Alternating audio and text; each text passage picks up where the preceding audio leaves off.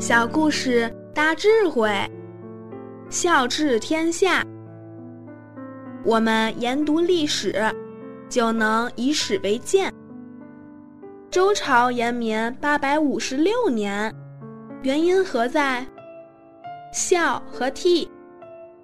在周朝，孝悌的概念就有了相当扎实的基础。周武王的父亲是周文王。周文王对他的父亲非常孝顺，确实做到晨则省，昏则定。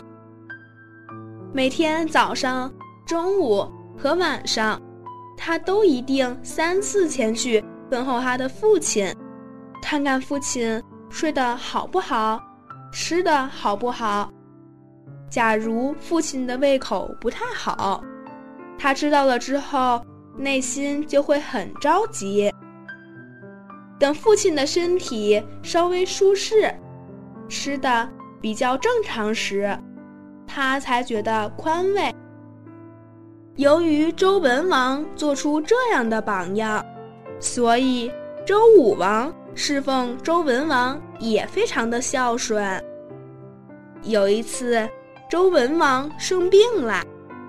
周武王服侍在侧十二天，没有宽衣解带，帽子都没有摘下来，时时刻刻都在照顾他的父亲。由于这份孝心，周文王的病很快就好转了。所谓至诚感通，试问，周文王喝的那杯汤药？